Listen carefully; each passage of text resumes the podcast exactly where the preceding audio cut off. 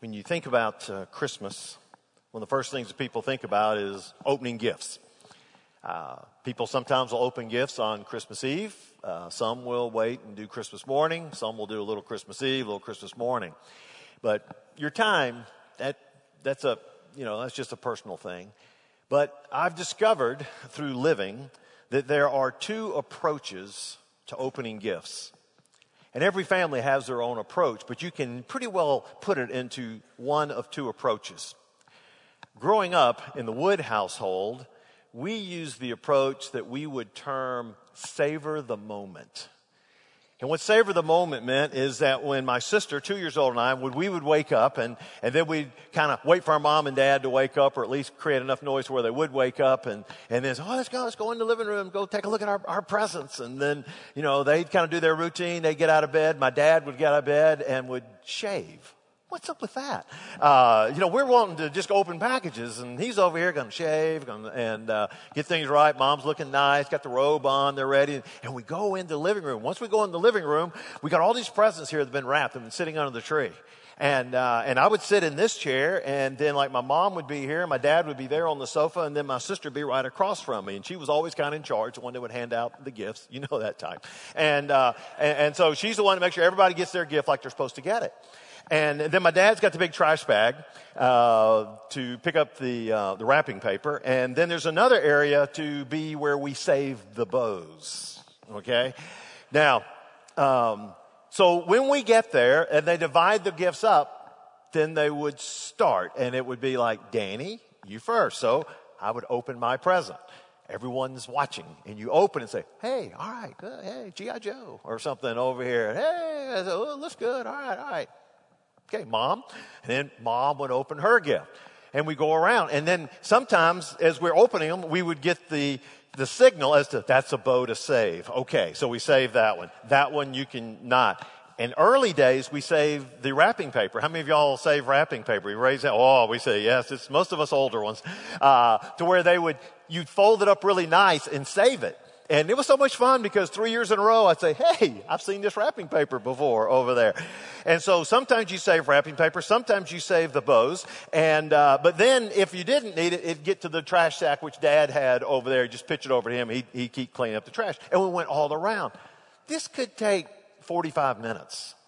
I mean, it was open a gift, savor the moment, Rejoice. Oh, it looks cute. Oh, I like that. Oh, that's good. Think it'll fit? I think so. Oh, that's fine. And who gave it? Oh, show it. To. Oh, that's nice. We talk about it, then we come to the next person. And so this is how we did. We savored the moment. That's all I knew. That's what I grew up with. I thought everybody savored the moment until I got married. And then I went to the Culberson family. And the very first Christmas that we ever circled around and saw both families, uh, for theirs, I believe it was an evening time where we drove in and they saved the opening of their gifts till we got there. And, and so there's uh, Janice's mom and her dad, and I believe Donna was there, and Carrie and, and Stephanie, and, and, and there's Janice and myself. And, and when we sit down, we're in a living room, and everybody's kind of got their presents, and they're going, okay, let's open our gifts.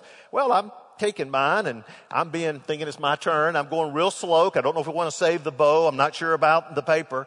The rest of the family, it was a feeding frenzy. They're ripping stuff open. They're opening up. Look at this. This is great. Look at that. Look at that. I'm over here kind of parsing the paper over there and I'm opening it up and I'm pulling out whatever it is no one's looking at me. Not a soul's looking at me. They are digging into their stuff and talking to each other. This is great. This is what I wanted. Oh, this is great. And then all of a sudden they're finished. Okay, let's go get something to eat. Hey, I've only opened up one gift. This thing took like, what, a minute and a half? We're done. We're off to get something to eat. So you got two options. Savor the moment, forget the moment, and rip up into the packages. Okay. This is time of honesty. How many of you here, if anyone, is a savor the moment type person? Raise your hand. Whoa, look at this. I feel justified, Janice. All right. How many of you forget the moment, rip into the packages? Raise your hands. Well, look at this over here. I wish we had more time. I would do a psychological study of the different folks. Well, I, I cannot tell you, my Christmas is made. I didn't know there were that many people that savor the moment. Let's close in prayer and go home. This is incredible. This is a great Christmas gift. Okay. So there are two different ways of doing that. And, and you know, both ways work. And families love it and everybody's uh, happy with it. And so you look at your gifts and then you've got to determine there are different kinds of gifts. Now everybody in a Christmas, they get a great gift.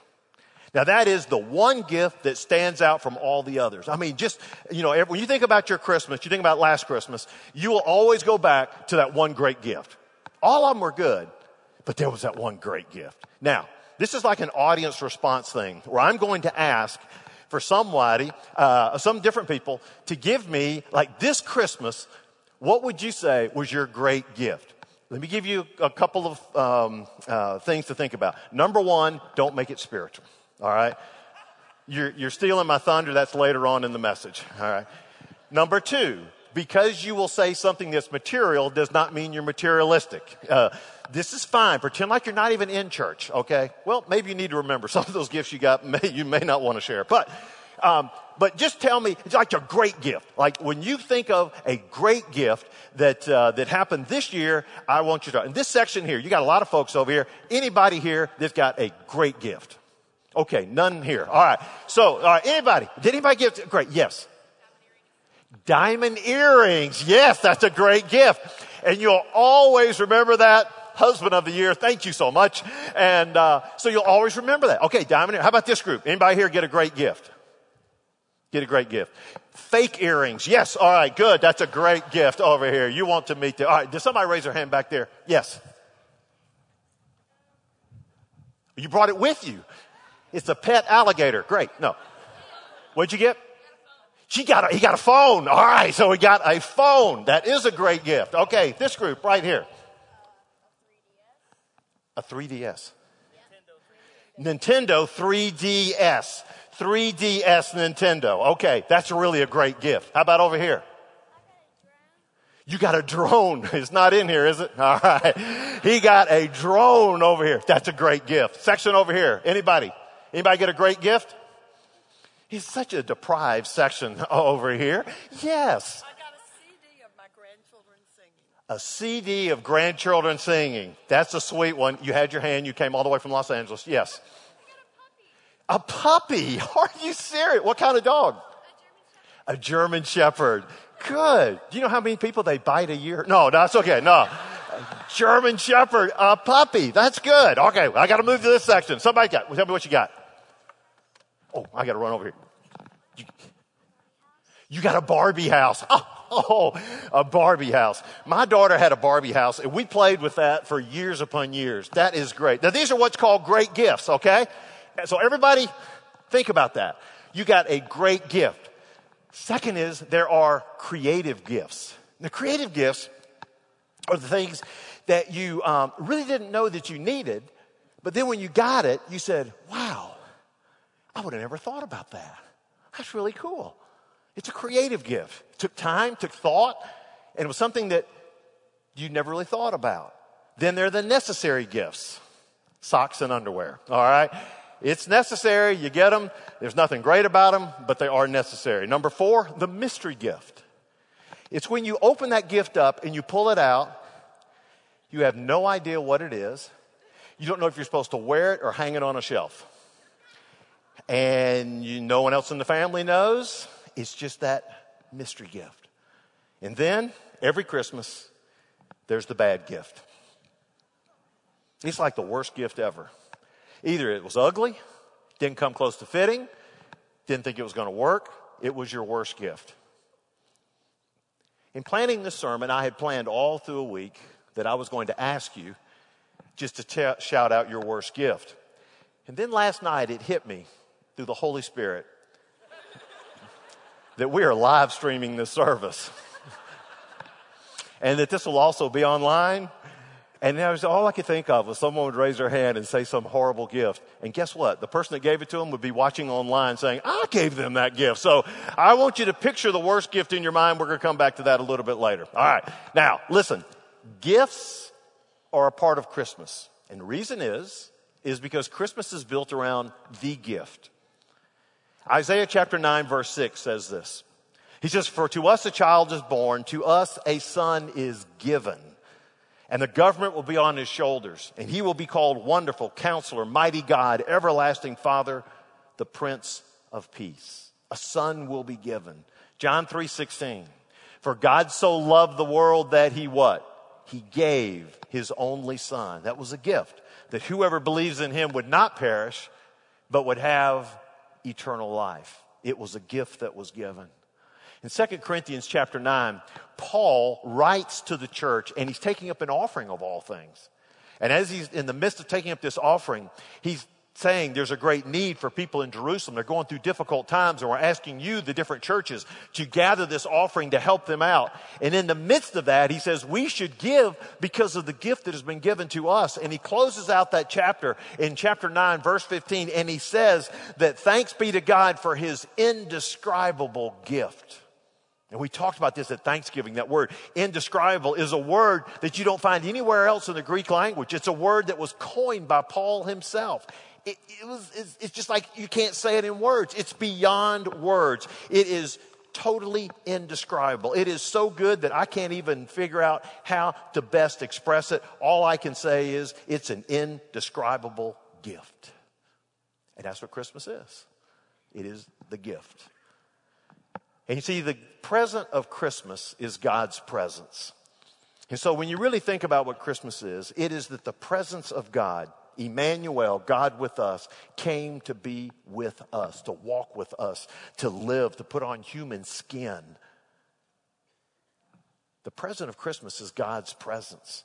And so, for God's Christmas gift to us is one that is to give us a more fulfilling life.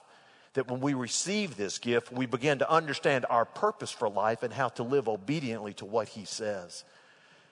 By getting this gift, Jesus says, I'll give you abundant life. I'll give you eternal life. I'll give you resources to face the joys and difficulties of life. I'll give direction for your life. I'll give hope for your heart and I'll give peace for your soul. Just think about that. Hope for your heart, peace for your soul, direction, guidance, and all the things God has, has laid before you, and eternal life. How do you describe that? It's indescribable. That's what the gift is.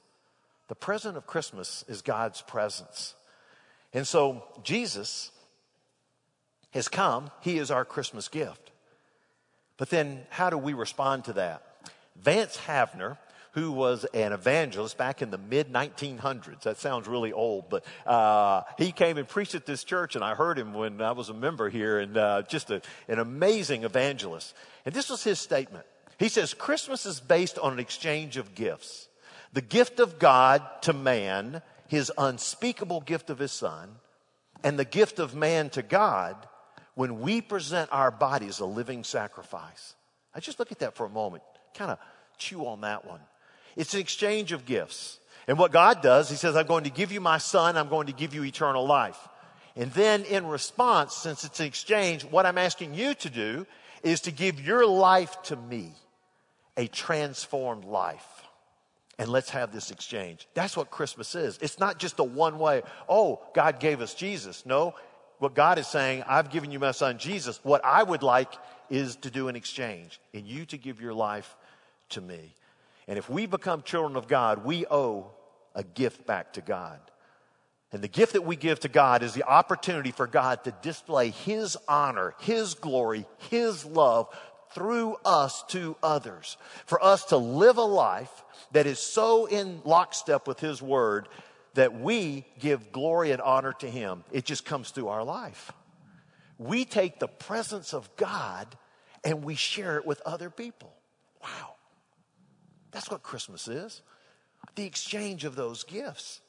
And so, the real gift that we need to give each other is the presence of Jesus within us. We should be offering to one another our commitment to be a more loving spouse, to be a more considerate parent, to be a more obedient child, to be a more loving brother or sister, a more helpful family member, and a person more willing to let Jesus live in them. Jesus is the greatest gift. Open it up and then give your life back to God. Oh, that's all the great stuff. But you realize that every Christmas, there's usually a bad gift we get and there's a missing gift. I'm just going to ask you, I'm not saying this Christmas, have you ever had a Christmas where you missed on a gift? Something you asked for, something you really wanted, but you didn't get it. Just raise your hands. Anybody ever had that happen? So there, so what we're telling right now is that over half this congregation has gotten everything they've ever asked for from the beginning of the moment they came out of their mother's womb. Let's ask that one more time on Christmas when we're in church and when we have God looking at us and the Holy Spirit is surrounding us. Have you ever missed a gift that you asked for and yet you didn't get it? Just raise your hand. Praise the Lord, there's a revival that has happened over here. Yes, we've all had that. There's always been that one thing. And we didn't get it. And sometimes it kind of get us mad. That's crazy. That's human nature.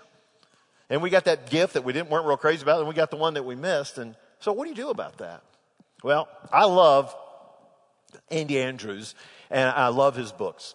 And he wrote a book many of you have read, and it's Socks for Christmas. And it's just a little short book, probably takes you about 10 minutes to read.